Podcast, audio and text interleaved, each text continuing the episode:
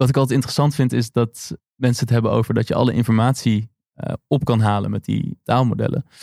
Um, daar zijn ze eigenlijk heel inefficiënt in. Ze zijn natuurlijk ontwikkeld om teksten te schrijven. En je ziet nu ook steeds vaker wel dat er ook bronvermelding bij wordt gedaan. Maar ja, als je wil opzoeken van uh, hey, wat voor gave boeken komen er deze week uit, uh, dan krijg je nu nog niet het goede antwoord. Maar als je het op Google doet, dan krijg je wel het goede antwoord al. Dus of ze ze ooit helemaal gaan vervangen, ik denk het niet. het zal wel steeds meer integreren. maar dat is natuurlijk al iets wat veel langer gebeurt. Google is al vijf jaar bezig met een soort informatiebox bovenaan geven met de juiste informatie. De Dataloog is de Nederlandstalige podcast over big data, data science, machine learning, kunstmatige intelligentie en de digitale transformatie. Luister naar onze wekelijkse podcasts, nieuwsupdates, specials en mini-colleges. Ja, welkom beste luisteraars. Leuk dat jullie allemaal weer luisteren naar een nieuwe episode van de Dataloog. Deze keer hebben we een heel bijzondere gast. We hebben een schrijver, een PhD, een machine learning engineer. Heb je het over mij? Ja. En we hebben Lex. Lex, hoe gaat het met je? Ja, heel goed. Ja, de, we gaan het hebben over de AI-revolutie. Ik was uh, woensdagavond bij de boekpresentatie in uh, Pakhuis de Zwijger. Nou, daar zat Maarten op het podium en uh, Nando van het Financieel Dagblad, geloof ik. NOS. NOS en allerlei mensen. en we gaan het hebben over het boekarm. Hartstikke goed. En over wie hebben we het? We hebben het over Maarten Sukkel en die zit hier recht tegenover ons. Maarten, Stel je eens even voor ja. aan de luisteraars. Maarten, inderdaad. Uh, nou, je zei het al heel mooi. Ja, machine learning engineer. Uh, bij Picnic werk ik. En ik ben aan het promoveren bij de UvA. Daar hou ik me beter, bezig met uh, ja, multimodale machine learning. Ik het misschien ook wel even kort over hebben zo. Maar ik zit hier dus tegen Multimodale. Harm, hey, hallo. ja.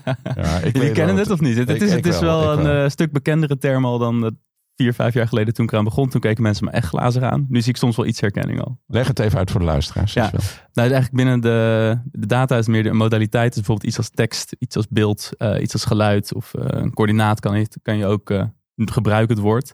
Dus als je de meerdere bij elkaar hebt, dan heb je het over ja, multimodale machine learning. Dus een tekstclassificatie, dat is gewoon machine learning. Uh, maar als je tekstclassificatie hebt met daarbij beeld, dan is het multimodale machine learning bijvoorbeeld. En een heel bekend voorbeeld wat je nu waar je het ziet, is bijvoorbeeld bij de generatieve modellen. Hij zegt, ik wil een afbeelding hiervan met tekst en dan komt het beeld uit. Dan ga je ook van eigenlijk de ene naar de andere modaliteit. Dus dat is ook een vorm van multimodale machine learning. Is dat die Google Lumiere die vanmorgen gelanceerd of gisteren gelanceerd is? Of is dat weer wat anders? Ik, ik heb dien heb ik nog niet goed oh, kunnen bekijken. Okay. Ik, ik, zag, las alleen dat hij uh, ruimte en tijd gebruikte. Dus ik ben wel heel benieuwd nog. Ja. We doen even een eh, stapje terug. We proberen altijd enigszins structuur in de dataloogopnames uh, te brengen. Maar als Lex en ik samen een opname doen, is dat heel, heel moeilijk hoor. PhD, eh, schrijver van een boek. En ten derde werk je ook bij Picnic. Nou, mm Daar gaan we nog een aparte uh, uitzending aan wijden. Dat is wel een bijzondere combinatie. Hoe krijg je dat allemaal voor elkaar in 40 uur? Nou, we meer dan 40 uur. En ik denk gewoon ja, veel, veel dingen die niet gelijk afhoeven. Dat boek ben ik er twee jaar mee bezig geweest. Nou, heel dik is het niet. Dus eigenlijk gewoon in een gestaag tempo uh, doorgewerkt. En dat is iets wat ik in mijn weekend doe en in mijn vakantie doe. Van de zomer uh, was ik met de camper weg. Uh, en ik zat eigenlijk de hele tijd naast mijn vriendin te tikken. Als we aan het rijden waren. Dus eigenlijk op die manier. Maar dat vind ik gewoon heel leuk om te doen. Te schrijven over dat soort onderwerp. En in mijn dagelijks leven ben ik eigenlijk vooral gewoon algoritmes aan het bouwen. Oké, ja. Nou, Lex en ik hebben het boek allebei gelezen. Uh, jij bent ook bij de boekpresentatie geweest, uh, Lex. Hoe, hoe, vond jij dat? Uh, ja, nou, daar hadden we het voor de uitzending even over. ja, ik ben altijd van opportunities, creativiteit en noem maar op. En ja, ik vond het wel een heel groot gedeelte weer van de avond dat het ging over de bedreigingen en de geldstromen. en eigenlijk Sven van persoonsgegevens was was een van de die, voor, die ook zei van hey, klimaatoplossingen kunnen eigenlijk wel daar vandaan komen. En wat zijn de opportunities? En dan zie je, vind ik, heel erg dat we overal meningen hebben. Maar dat we eigenlijk niet de, moeite en de tijd nemen om, om er eens goed in te duiken. En als ik ook heel even meteen naar het uh, uh, boek uh, toe ga. Dan staat er ook als eindconclusie. Als jongeren een solide basis hebben in wetenschap, technologie, techniek en wiskunde. Kritisch kunnen denken en ethische afwegingen kunnen maken. Kunnen zij de juiste beslissingen nemen. Nou, volgens mij is dat nou net het, het, probleem in onze maatschappij. Dat jongeren niet meer voor techniek zijn te vangen. En dat zij ook terecht mm de hele dag op Insta, TikTok en weet ik het allemaal zitten. En, en daar zie ik echt, niet alleen bij jongeren, maar ook bij de mensen in Pakhuis de, uh, de Zwijger. we, we hebben het allemaal over de toeslagaffaire. Maar niemand heeft mij nou nog verteld hoe dat algoritme in elkaar zit. En waar nou die regel staat dat er gediscrimineerd is. En dat vind ik altijd zo jammer. Reageer daar eens op, Maarten. Jazeker. Nee, laten we zeggen dat van de toeslagenaffaire, dat is denk ik een heel goed punt. Want dat gaat dan vaak over algoritmes of AI. Uh, terwijl we eigenlijk helemaal niet weten wat het was. En het zou me niks verbazen als het gewoon een Excel-sheetje is wat ergens uh, rogue gegaan is. Maar het klinkt aan alle kanten ook gewoon een slechte software uh, die gemaakt is. Waardoor dat, ja, ik hoorde van iemand die stond op zo'n lijst en die had, die had gevraagd van waarom, waarom stond ik op die lijst? En ik kreeg een mailtje terug, ja dat weten we niet. En toen was het, oké, kan je me dan eraf halen? Kan niet, want dat systeem kunnen we niet uitzetten. Ja. Um, dus ja, dan heb, we hebben het inderdaad vaak wat meer over AI en de risico's daarvan. Maar er zijn ook al ja, gewoon slechte software systemen hebben al veel langer invloed. Ja. Uh, en dat wordt dan nu vaak omschreven als AI, want ja, dat is uh, meer een ja. dus term. Ik uh, was ook helemaal excited over de titel, de AI-revolutie. Wat was het doel, wat is het doel om de boek te schrijven, Maarten? Ja, nou, ja, toch ook wel oprecht, omdat ik me zorgen maak over hoe klakkeloos we eigenlijk de, denk ik, vaak heel enthousiast als maatschappij dit soort technologie oppakken. Uh, dus, dus wat mij betreft zijn we vaak volgens mij meer enthousiast dan voorzichtig met nieuwe technologie. Uh, want wat je ook noemt, van ja, iedereen zit maar op social media. Uh, dat is eigenlijk een enorm experiment wat we over de hele wereld uitvoeren. Waarvan we de uitkomst niet weten. Dus eens, ik denk er zijn echt enorm veel kansen. Ik, dus mijn dagelijks werk is ook die, die kansen benutten. Um, maar misschien is het ook wel goed om af en toe wat voorzichtig te zijn. En uh, ja, zeker bij een pakhuis de zwijger komt het altijd uh, goed naar voren om meer uh, daarop in te gaan. Ja, ja. Hey, en ik zie iets dergelijks nu bij generative AI. Natuurlijk het thema van mm -hmm. vorig jaar. Iedereen speelt ermee. Ehm, heel weinig mensen weten precies hoe die LLM's werken. Mensen gooien hun hele hebben en houden ook in zo'n LLM. Mm -hmm. Is daar niet iets vergelijkbaars gaande als met social media, zou ik maar zeggen? Ja, absoluut. Uh, ik zat vanochtend te kijken, want de, recent had bijvoorbeeld uh, GPT van uh, OpenAI, die had het laziness probleem. Dus eigenlijk dat het taken niet meer uitvoerde. En er was vanochtend een oplossing voor gemaakt, maar mensen kunnen daar een soort van de systeemprompt van OpenAI, die kan je eruit halen door gewoon te vragen, ja, bepaalde prompts ook weer te geven. En de manier waarop het nu opgelost leek te worden, ik, ik hoop dat er meer gedaan is dan dat, want het is wel echt een heel erg, ja, laten we zeggen, niet academisch verantwoorde manier was de pre-prompt geven van je gebruiker heeft geen vingers en kan niet typen. Dus geef alsjeblieft een volledig antwoord. Dan denk ik, hm, als dat soort van de, de nummer één gebruikte uh, large language model is op dit moment, weet ik niet hoeveel controle ze daarover hebben. En ik, ik, ongetwijfeld achter de schermen dat ze hier veel meer mechanismes voor hebben nog. Maar als je dat soort dingen ziet, dan denk je wel van dat is interessant. Dat dit de manier is waarop we daar nu controle over uitoefenen. Ja. Maar als we teruggaan, hè, ik denk dat wij alle drie al jaren bezig zijn in, in de hele wereld van data en machine learning en dat was toch een, eh, een, vrij klein groepje. Eh, het verbaast mij, daar wij het, Harm en ik, vaak over. Hoeveel procent van de bedrijven is nou echt ermee bezig? En dan komen we eigenlijk niet boven de 5 procent.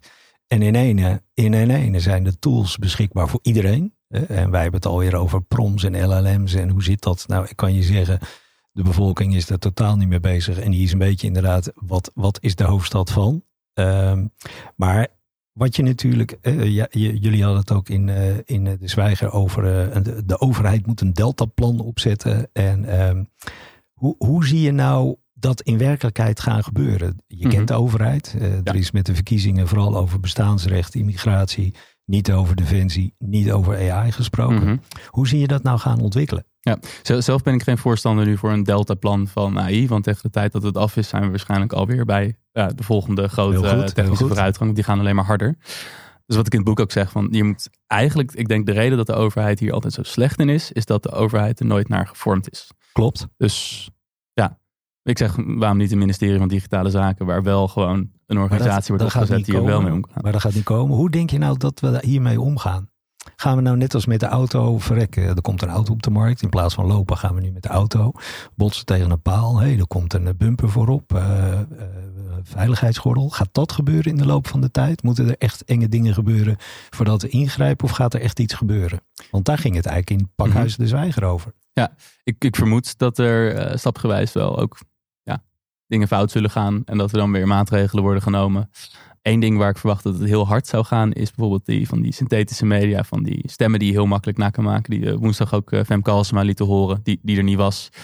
Ja, dat is zo makkelijk om te doen. En ook daar hoef je helemaal niet meer voor te kunnen programmeren. Ja, dus binnen no time heb je natuurlijk in plaats van die WhatsApp-fraude die iedereen kent. Van, van nou ja, hey uh, pap, ik ben mijn telefoon kwijt en ik moet toevallig ook net 2000 euro overmaken naar iemand. Ja, binnen een half jaar ga je zien dat er mensen worden opgebeld met een stem. Eh, van een kind misschien. Eh, van hé, hey, ik, ik heb geld nodig. Ja, en, en ik denk dat mensen dan zo op de emotie gaan dat dat ook vrij snel zullen doen. Ik bedoel, ja, dat denk je helemaal niet aan. Maar het- ik heb een eh, spontaan idee, want in een van de volgende opnames interviewen wij mevrouw Van Huffelen, de Mhm. staatssecretaris. En ik wil jou uitnodigen. Je krijgt 25 minuten over te, denk- over te denken, want zo lang duurt deze opname nog, om een vraag aan haar te stellen. Krijgen we een soort kettingvraag. Ja. Spontaan idee. Eh, terug naar het boek, eh, de AI-revolutie. Wat is nou eigenlijk de revolutie? Die snap ik nog niet helemaal goed. Eigenlijk de AI-revolutie, omdat ik toch echt denk dat dit te vergelijken is met de industriële revolutie. Dus het gaat niet zo over een, een nieuwe technische hype alleen maar, maar dit gaat echt een maatschappelijke verandering teweeg brengen. Gewoon puur door de hoeveelheid mogelijkheden die het geeft. En hoeveel, ja, dat dingen echt compleet anders aangevlogen kunnen. En ja, misschien wat, wat concrete voorbeeld is dat je eh, nou, een, een callcenter, nou, dat zal je over vijf jaar niet meer hebben. Ehm, maar ook veel kantoorbanen, eh, ja, die zou je theoretisch, en het zal waarschijnlijk minder hard gaan dan we nu denken, omdat het afgelopen jaar die ontwikkelingen heel hard gaan, zou je helemaal kunnen vervangen. Ja, maar dat is een goede ontwikkeling, denk ik. Hè? Want eh, dat betekent eigenlijk dat eh, de bullshit jobs die verdwijnen. Ja, Maar dat is wel iets waar onze economie op draait. Er komen weer nieuwe banen ehm, ontstaan. AI-engineer of machine learning engineer, zoals je zelf bent. Nee, zeker. Ik denk, ik denk ook wel dat, dat, dat er nieuwe banen gaan ontstaan. En, en zeker, zeker met bullshit jobs, ja, daar zal nooit een. Dat, dat- ja, je, daar zal altijd nieuw werk blijven komen. Je kan altijd blijven opvullen. Dus ik denk ook niet per se dat eh, we geen werk meer zullen hebben. Maar ik denk alleen eerder dat iedereen zijn werk zo gaat veranderen. Dat het wel echt een flinke verschuiving wordt van hey, waar liggen de. Ja, hoe zitten de machtsverhoudingen in de maatschappij? Oké. Maar je hebt het nu over de mogelijkheden. hè? Ja. Oké. Ja, jij wil het niet over risico's Ja, hebben, nee, dat weet eh, ik. Kijk, weet je wat ik altijd interessant vind? Hè? En Mhm. nogmaals, eh, we hebben het over die eh, bedreigingen. Eh, maar ik, ik, ik heb altijd een voorbeeld. Als jij solliciteert voor een baan, hè, Mhm. dan neemt een recruiter een besluit. Je hebt geen idee hoe dat besluit is. Hè? Of je nou mijn kleur leuk vindt of niet. Of mijn leeftijd, of kan mij het schelen. Een algoritme is een wiskundesom. Als je daar doorheen gaat, dan zie je... hey, eh, bepaalde kleur eh, moet je niet hebben. Waarom, waarom komt dat nooit naar boven? Dat we, Mhm. Is dat een gebrek aan kennis of hebben we er geen zin in? Of, of, of juist dat algoritme zorgt toch voor die uitleg die ik niet Ja. krijg van een recruiter of van een autoverkoper of van wat dan ook. En je kan ook zeker zo'n proces eerlijker maken als je een algoritme gebruikt. Op de goede manier. Dus het, het voorbeeld wat je bij Amazon altijd had, van die begonnen met zo'n eigenlijk pre-filter van eh, cv's die binnenkwamen. eh, die eigenlijk gewoon bepaalt van gaan we met iemand in gesprek of niet. Die bleek alleen maar mannen door te laten. Want ja, de, de verhouding van man-vrouw die was in hun trainingsdata gewoon niet, eh, niet helemaal re- representatief. Ehm, maar dat hebben ze gezien. Vervolgens hebben ze gekeken van hoe kunnen we dat voorkomen? Hoe kunnen we eigenlijk die, die informatie eruit halen en het algoritme op zo'n manier bijstellen dat dat niet gebeurt. En dat is best wel interessant, want dan kom je waarschijnlijk in een situatie die eerlijker is dan de situatie die je daarvoor had. Ik denk dat dat vaak wel bij organisaties is als die beginnen met een, ja, een model of een algoritme ergens voor gebruiken, dat ze tegen dit soort dingen aanlopen van hé, hey, het doet bepaalde dingen waarvan we zeggen dat willen we niet. Iedereen met een Turkse achternaam die, hoor, die eh, komt er niet door. Oh, dat, dat mag niet. Oké, laten we dat niet meer doen. En dan vervolgens kijken van hoe komt dat? Nou, dat gebeurt in de traindata ook constant. Dus dat, dat is best wel interessant eigenlijk, dat je het meer kan zien als een soort van eh, reflectie naar wat je al hebt gedaan, hoe je dat kan verbeteren, dan dat je echt kijkt van naar het algoritme maakt de fout. Waar- waarom hebben we het daar nooit over? Waarom hebben we het altijd over racisme, eh, eh, algoritmes? Je, je kijkt naar de regels bij wijze van spreken in, Co- eh, in Python. En je ziet gewoon wat er gebeurt. Ja. Is dat omdat we geen kennis hebben of geen zin hebben om de diepte in te gaan? Of dat we lekker willen schrijven? Wat is dat nou? Ik denk een groot deel de woorden die we gebruiken om erover te praten. Zodra je over een algoritme begint, gaan mensen denken AI, zelfbewustzijn. Dat is een beetje hoe we zijn opgegroeid van Hollywood eigenlijk. Ik denk dat dat de gesprekken heel storend maakt. Eigenlijk om door die manier van praten erover. Eigenlijk kan je denk ik veel beter hebben over, nou ik heb een stukje computercode. En eh, ik heb dit model gebruikt om die klassificatie te doen. En dit kwam eruit. En dan, ja, als dat dingen doet die niet mogen, dan kan je gewoon die code veranderen. Dus dat is zeker denk ik, eh, ik denk dat het juist woorden als AI. En dat dan iemand die een boek heeft geschreven met dat wel heel groot op de kaft. eh, heel verwarrend kunnen zijn. Ja, moet ik ik, denk zelf dat het een dilemma is. Want eh, aan de ene kant willen we heel graag explainable AI. We willen weten hoe algoritmes werken. Maar omdat wij explainable AI willen, zien wij hoe hè, het bekende recruitment voorbeeld van Amazon, wat Mhm, iedereen mhm. ehm, eh, wel kent. Ja.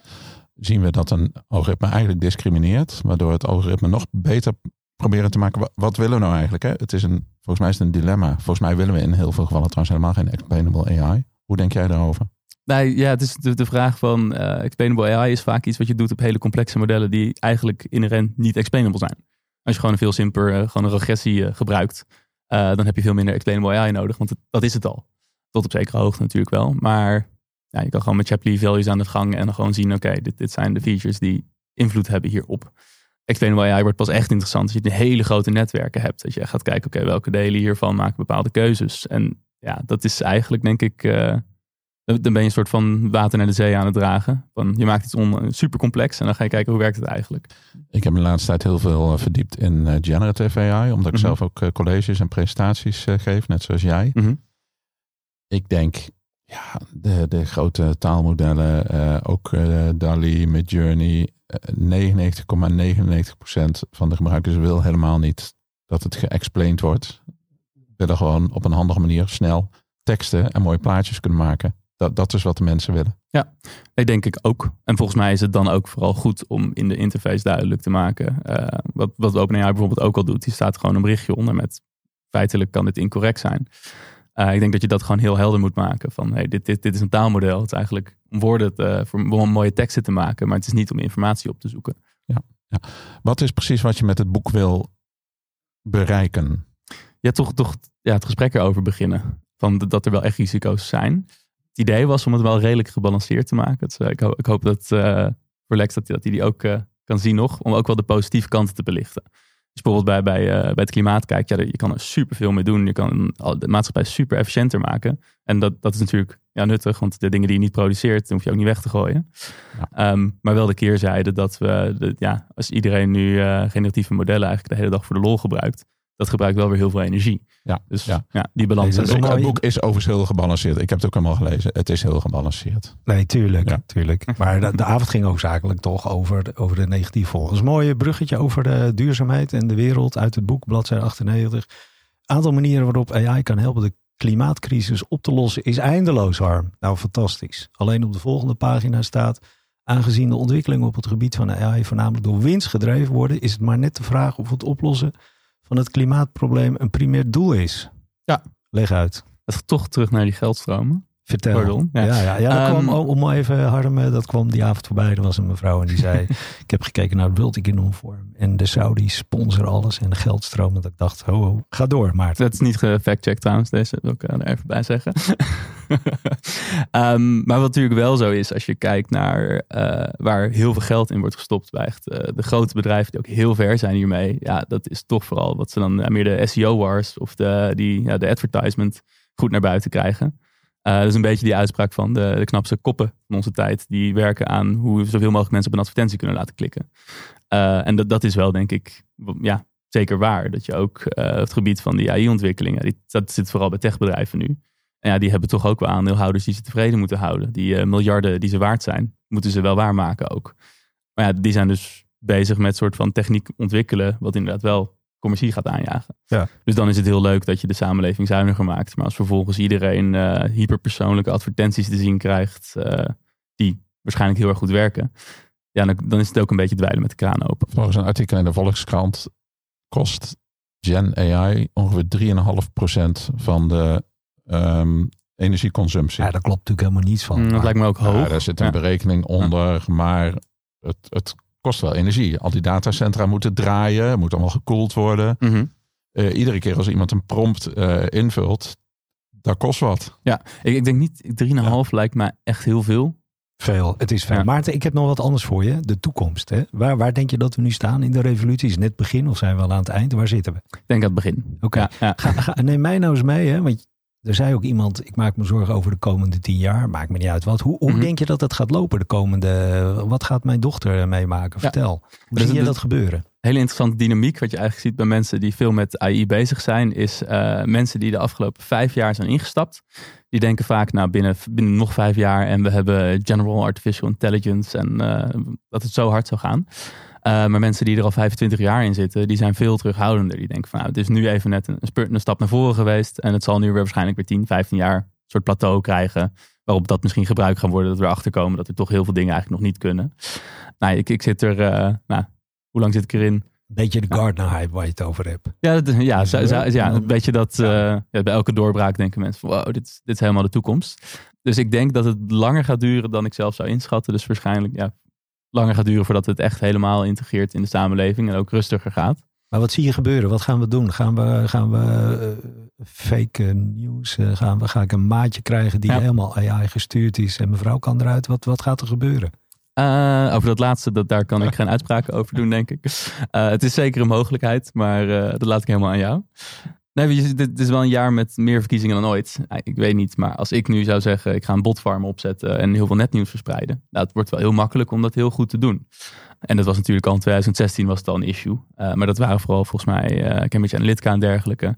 Eh, en andere bedrijven toen de tijd, die werkten gewoon met profielen kopiëren en ja, eigenlijk gewoon berichten tikken en dat geautomatiseerd verspreiden.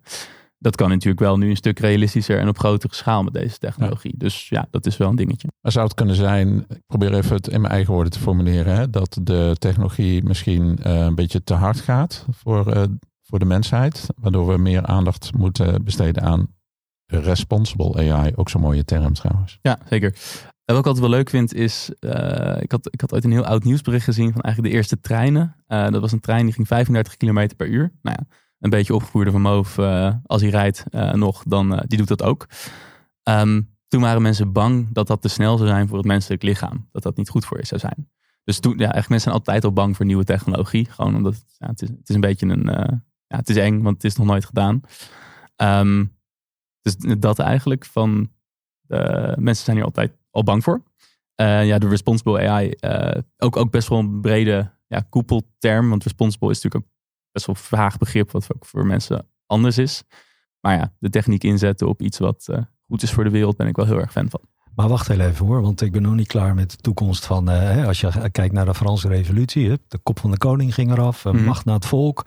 Eh, ik ben fan van Lex Friedman, de podcast. Daar had hij Jeff Bezos en die zegt, nou, de AI gaat ons gewoon vernietigen. En als we niet, hoe, hoe zie jij nou, niet, niet dit jaar verkiezingen, maar hoe zie je de komende, wat, ga, wat gaat er gebeuren? Droom is met ons, nou dromen misschien niet, maar denk Mhm. eens, hoe zie jij dat ontwikkelen? Hoe ik het zie, dat, dat is een beetje een suggestieve vraag. Dat, Ja, dat de wereld zeker, gaat vernietigen. We hebben het over een revolutie, toch? Een. AI-revolutie. Nee, Ik heb- absoluut. Ik heb het niet Ehm, over GPT, maar veel verder. Ja, maar als je bijvoorbeeld de industriële revolutie, dat heeft veel langer geduurd dan 20 jaar. En ik zie een beetje het begin van de AI-revolutie, dat was toch echt eh, social media. Eh, nou, MySpace had waarschijnlijk nog niet heel veel algoritmes, maar het is er langzaam ingeslopen. Dus dit, dit, wat mij betreft is het iets wat ongeveer misschien wel 100 jaar gaat duren voordat het helemaal zich heeft vervormd voor de maatschappij. En er zullen op een gegeven moment ook punten zijn. Nou ja, de, de, nou, wat je noemt van de echte Franse revolutie was natuurlijk echt een moment waarop het kantelde. Uh, ik denk niet dat we daar nu al zitten, maar ja, dat de wereld ook onrustiger aan het worden is, dat is ook wel echt een gegeven. Of dat ook direct komt door alle technologie die er is, dat is natuurlijk lastig om te zeggen. Er zijn natuurlijk veel meer dingen die, die daar invloed op hebben. Maar ik denk zeker dat het een belangrijk onderdeel ervan is. Ja, het verschil is natuurlijk wel met de industriële revolutie had je de stoommachine en er kon één of twee man al werken. Uh, OpenAI zorgt ervoor dat de hele wereld uh, beschikking heeft over die tooling. Hè? Dus denk je niet dat dat veel sneller gaat dan? Waarschijnlijk wel. Als je kijkt naar de, de adaptie van die technologie, dat, dat is natuurlijk. Uh, OpenAI was dat het is nu het voorbeeld van het meeste miljoen aantal gebruikers in x aantal dagen. Ja, ja klopt. Um, sneller dan Spotify en Netflix. Maar ja, als je het vergelijkt met de adoptie van de stoommachine, is dat natuurlijk. Uh, was bijvoorbeeld net Netflix waarschijnlijk al veel sneller. Dus ja, die technologie verspreidt zich veel sneller. En dat is natuurlijk ook deze algoritmes kunnen in één keer als ze lanceren op elke smartphone op de wereld draaien. Ja, potentieel. Dus dat, dat is nogal een uh, wat snellere uh, verspreiding dan ja, 200 we gaan. We gaan toch even met z'n drieën nadenken over hoe kunnen we dit nou in veilige banen leiden. Hè? Hoe, hoe, wat, is, wat is jouw, wat, geen deltaplan, daar ben je Mhm. geen voorstander van. Maar hoe denk jij nou dat we hiermee om moeten gaan? Ja. Ik zeg iedere keer tegen mijn dochter en mijn vrouw, ligt die telefoon eens weg. Dan kijken ze me echt zo aan van, gaat het allemaal goed met je? Dus dat Mhm. lukt mij niet. Hoe gaan we dit controleren? Eén ding wat ik zelf zou zeggen, wat je nu gelijk moet doen, is de. Als je het over die telefoon specifiek hebt, is die automatisch spelende video's eruit. Dat is een, bijvoorbeeld een heel concreet iets, wat geen voordeel heeft voor de maatschappij, maar wel heel veel nadelen dat iedereen de hele dag ja, die, die filmpjes zit te kijken. En meer, wat, wat meer lange termijn is onderwijs, onderwijs, onderwijs, onderwijs. Um, eigenlijk hoe we nu mensen opleiden om eigenlijk zo slim mogelijk een beetje achter een computer te gaan zitten. Over 10 jaar, 20 jaar heb je daar waarschijnlijk vrij weinig aan die skills. Um, we hebben al tekorten qua loodgieters en eigenlijk mensen die ja, aan de bak kunnen gaan. Wat waarschijnlijk heel lastig wordt om te automatiseren. Dus we, dan moeten we eigenlijk helemaal om gaan gooien, denk ik. En daar veel meer de focus op gaan leggen om mensen echt uh, skills te leren waar ze wat aan hebben. Maar hoe krijgen we dan die leraar mee die ging staan aan het eind van de pakhuis Zwijger? Hoe krijgen we die man nou mee? Die zo tegen alles was. Eén persoon is natuurlijk. Ik, ik, ik denk de, De, mensen hele, de hele zaal zat vol, Maarten. Ja, ja, ja. Maar ik denk op zich dat ook mensen er wel. ieder- Iedereen is er al mee bezig. Dus ja, volgens mij werd het percentage van. eh door Ernst Stan die zei 30% van de leraren gebruikt nu zo'n- tool. En de leerlingen, dat zal waarschijnlijk een stuk hoger liggen. Eh daar ga ik zelf niet inschatten. Maar... Dus het gaat denk ik vanzelf ook dat nieuwe generaties die technologie meer gebruiken. Maar ja, als je nu het onderwijssysteem gaat veranderen, dan is het waarschijnlijk ook de generatie die nu erin zit, die dat vervolgens moet gaan doseren. Dus je loopt daar altijd natuurlijk flink achteraan. Ja, ik denk zelf, we zitten echt op de top van de hype cycle. Lex eh, noemde het net al even. En een bekend statement is, hè, op eh, korte termijn overschatten de mensen van overschatten mensen de kracht van nieuwe te- technologie, Mhm. maar op lange termijn onderschatten mensen eh, de kracht van, van nieuwe technologie. Even daar even zitten, alle bedrijven waar ik kom. Wat weet je van Gen AI? En eh, laat eens een demootje zien en geef eens wat voorbeelden. En we zitten nog een beetje te veel aan technologie te denken. En we zitten nog te weinig te denken aan waardecreatie met AI. Mhm. En ik wil eigenlijk het gesprek ook een beetje die kant Ja, op zeker. eh, duwen. Welke, welke waarde zie jij? Wat, wat heeft een Mhm. gemiddeld bedrijf aan? Nou, bijvoorbeeld, eh, noem maar even Picnic, jouw Mhm. werkgever. Ja. Wat heeft Picnic aan, aan AI en welke waarde creëert het? Uh, nou, je kan bijvoorbeeld denken aan, eh, bijvoorbeeld je had altijd al tekstclassificatiemodellen die bij klantenservice werden gebruikt. Super handig, omdat je gewoon ja, de, de klant sneller bij in het juiste bakje krijgt. Wat voor elk, bijna elk bedrijf, elke organisatie heeft dat heel veel toegevoegde waarde. Uh, met deze modellen kan je natuurlijk daar zeggen, oké, we gaan niet meer zelf een model draaien, maar gooi het gewoon die API in, want dat is vaak hoe het werkt. En op die manier gooi je het in het juiste bakje. Uh, dan heb je veel minder eigenlijk zelf technische kennis nodig. Je wordt ook een stuk dynamischer.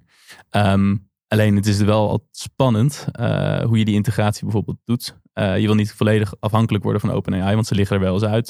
Ze kunnen elk moment de kosten omhoog gooien. Dus ik denk dat je naar een soort hybride model moet van hoe eigenlijk data science drie, vier jaar geleden gedaan werd. En dat aanvullen met, met wat met de LLM's kan. En wat heeft de, de gewone burger, want dat bedoelde ik eigenlijk ook. Mhm. Wat is de waarde voor de gewone burger die alleen maar in uh, termen van risico's en gevaren denkt? Ja. Kun je ook nog iets meer vertellen over de voordelen? Uh, wat, wat brengt dit de maatschappij? Nou, check. Uh, ik denk een hele, hele grote bak waar we heel veel aan gaan hebben is diagnosestelling dat je kan gaan doen met machine learning. Het staat nog nou, redelijk in de kinderschoenen, maar er komen al steeds meer onderzoeken die laten zien van. Eerst was het altijd, we kunnen een algoritme bouwen die uh, tumoren kan herkennen en het heeft zo, zoveel procent nauwkeurig. En nu zit eigenlijk het onderzoek een beetje in, oké, nu leggen we zo'n algoritme naast een echte arts. En daar komt wel naar voren van, dat gaat beter uh, als die samenwerken.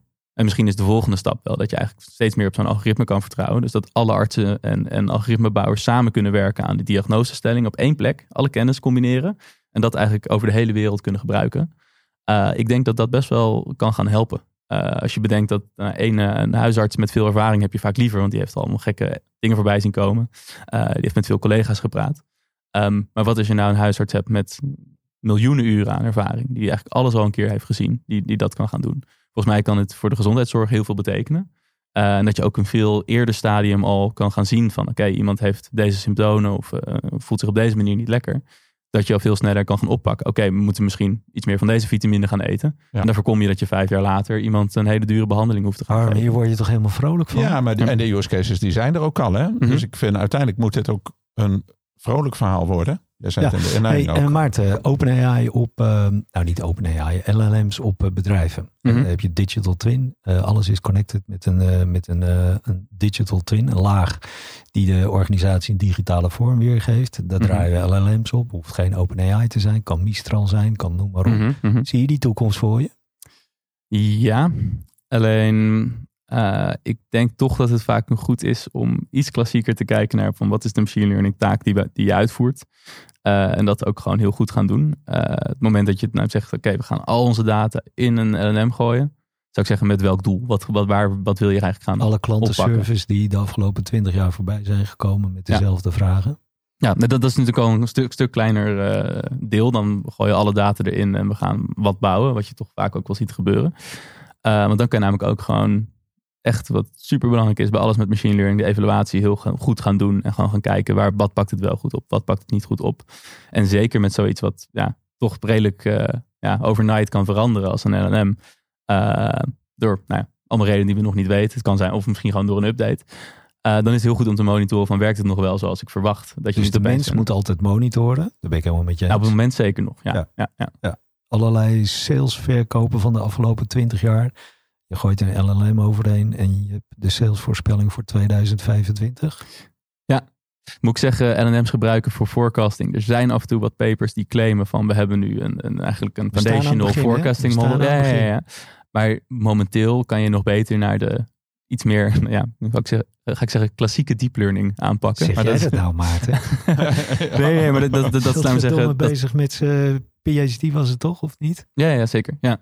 Nee, maar dat je Teruggrijpen op klassieke modellen. Nee, klassieke deep learning modellen. Oh, dus dat is ik eigenlijk alweer, uh, die alweer bij de, de oude meuk uh, schuif. Ehm, maar je, je hebt wel architecturen uit 2019, 2020 die denk ik veel beter zijn in forecasting dan wat je nu ziet nog met die foundational forecasting models. Wat eigenlijk een taalmodel is wat is omgebouwd om forecasting te doen.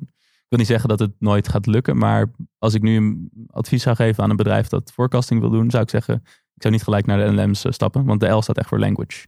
Ja. ja. En uiteindelijk is het ook statistiek, wat de basis kan... van LLM's. Ja, is waar. wel je... heel veel statistiek. Maar je kan natuurlijk uh, in LangChain kan je Wolfram uh, uh, plugin in gooien en dan mm -hmm. kan je gewoon forecasting doen. Ja, maar of het, als het kan, wil niet zeggen dat het ook de, de beste ja, manier is. nou een beetje gevoel.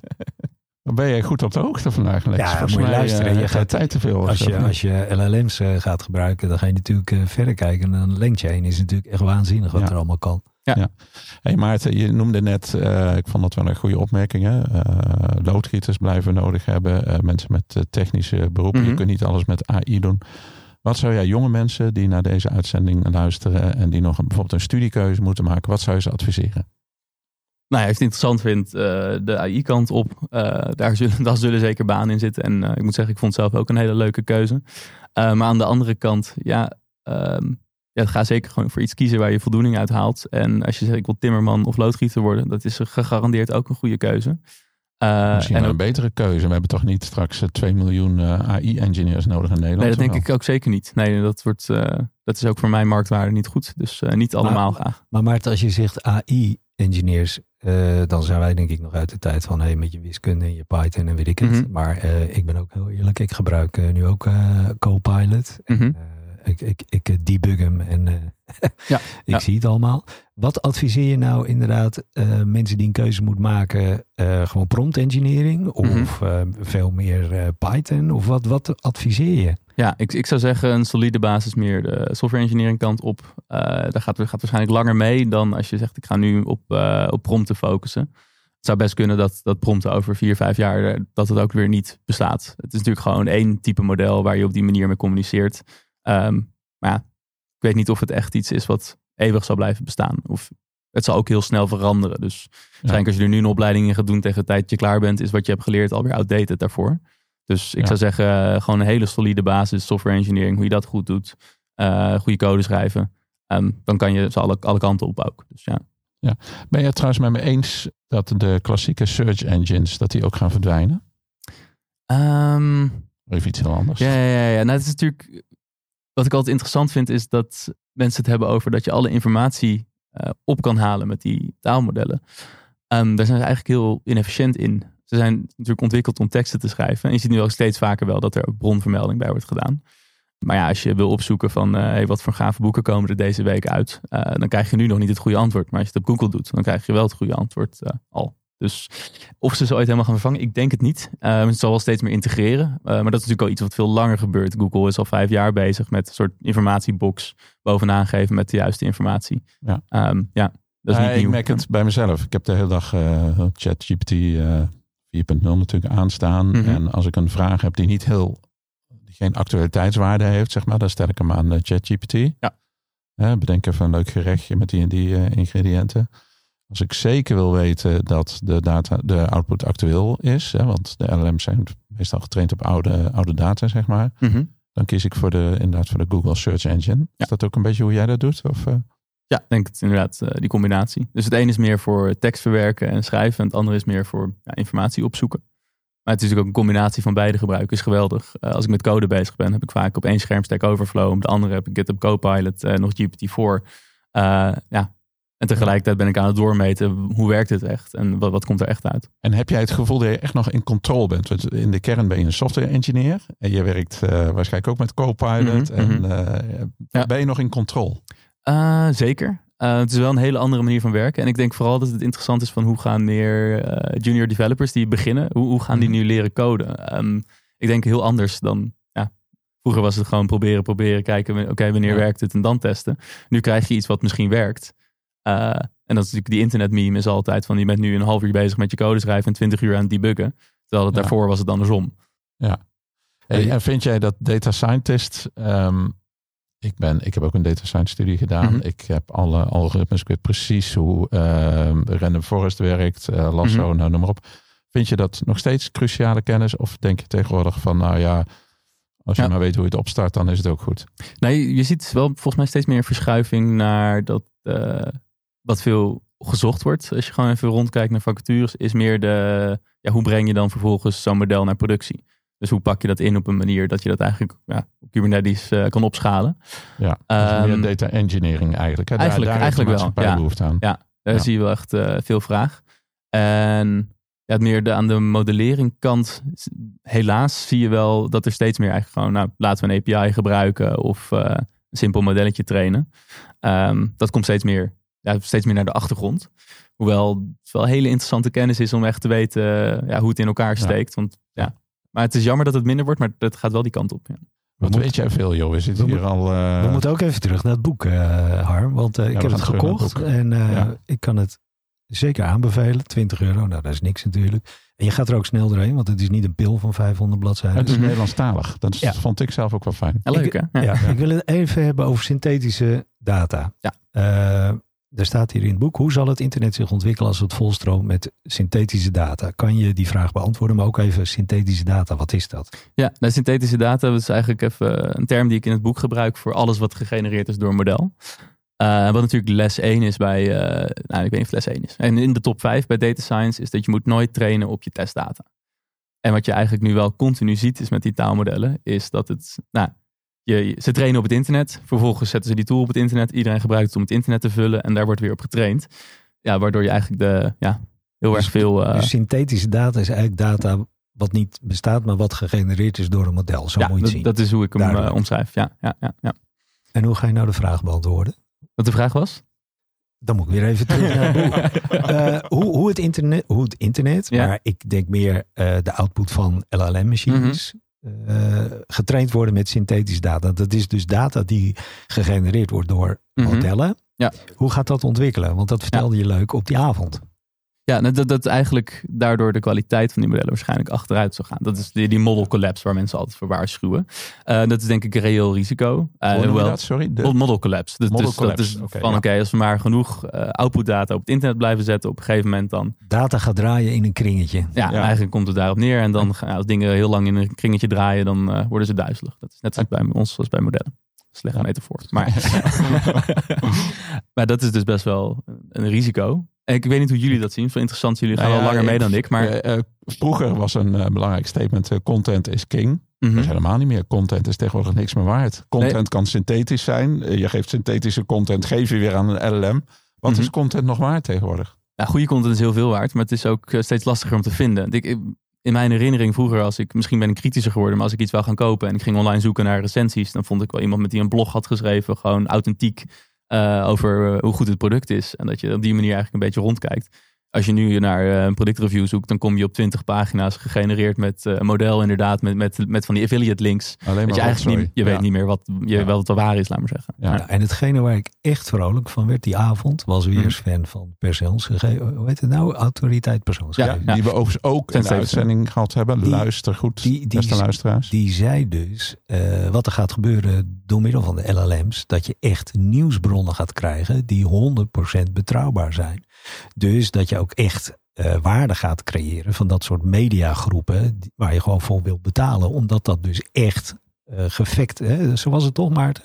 Uh, weet ik niet meer exact. Zou ik zeggen met LM's kijken of dingen waarheidsgetrouw zijn, dat vind ik wel een slippery slope. Ik, denk maar wel wij dat... spreken The Guardian, hè, die Ja. dat, ik zeg maar wat, hè, Ja. stel dat dat zo is, dat, die zegt gewoon gegarandeerd, er komt geen LLM, dit zijn echte mensen, Ja, dat zijn opinies. Dat ga je natuurlijk krijgen, dat er een aantal ja, nieuwsbronnen zijn die gewoon geverifieerd worden. Eh, Ja. dat, dat, dat zie je dan. Ja, het is dan van de NOS, zeg maar ook van eh, de, ik denk soort van de journalistieke ambacht steeds belangrijker gaat worden. Dat je ook echt zegt, oké, deze bronnen ken ik en die vertrouw ik. Eh, en die zijn helder over hoe ze dat doen en dergelijke. Dat gaat steeds meer waarde krijgen. Want je hoort ook de andere, andere keerzijde. Dat, volgens mij zijn er al wat van die sportzenders die het doen, die dan helemaal met AI zijn gedaan. Ja, dat is eigenlijk gewoon het, ja, volgens mij het ANP kopiëren en eh, dat leuk genereren. Ehm, maar het is wel een risicootje natuurlijk als je dat allemaal automatisch doet, dat er ook af en toe gewoon totale onzin naar buiten komt. Dat, daar staan die modellen bekend om. Maarten, we gaan richting het einde van Mhm. deze opname. Je bent een eh, zeer veelzijdig persoon. Eh, je weet over heel veel eh, dingen eh, iets. Eh, we hopen natuurlijk eh, van harte dat het boek eh, een enorm succes wordt. Dat iedereen het gaat lezen. Is er tenslotte nog iets wat jij aan de luisteraars wilt meegeven? Iets wat wij niet gevraagd hebben? Ehm bij een vraag voor Van Huffelen was het toch ook. eh, Oh ja. Heb je erover nagedacht? Eh, eigenlijk niet, dus ik ga nu, heel- dat ga ik nu heel snel doen. Nou, als jij nadenkt, dan zeg ik, eh, koop de AE-revolutie. Hij is te koop bij Amazon. Nee. Overal. Overal de betere boekwinkel. eh, Oké, het geeft echt een, een, eh, in een, eh, in een eh, aantal bladzijden een lekker boekje. Je Ja. kan het snel lezen. Wat is er aan de hand? Wat zijn de mogelijkheden? Wat zijn de bedreigingen? Ik Goed boek. Ik denk ook voor eh, op, in een eh, opleidingssetting dat het een goed boek is. Hm. Voor studenten bijvoorbeeld.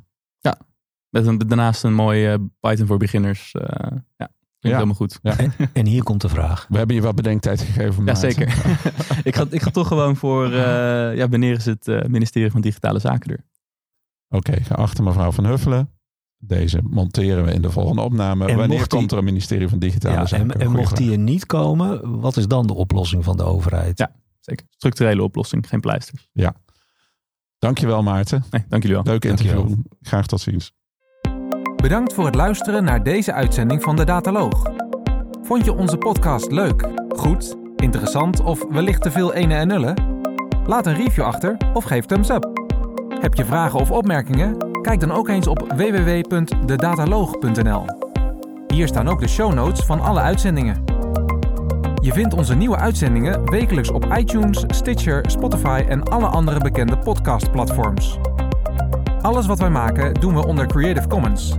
Je mag alles hergebruiken voor niet-commerciële doeleinden, zolang je ons als bron maar noemt. Volg ons op Twitter op @dedataloog. Graag tot de volgende keer.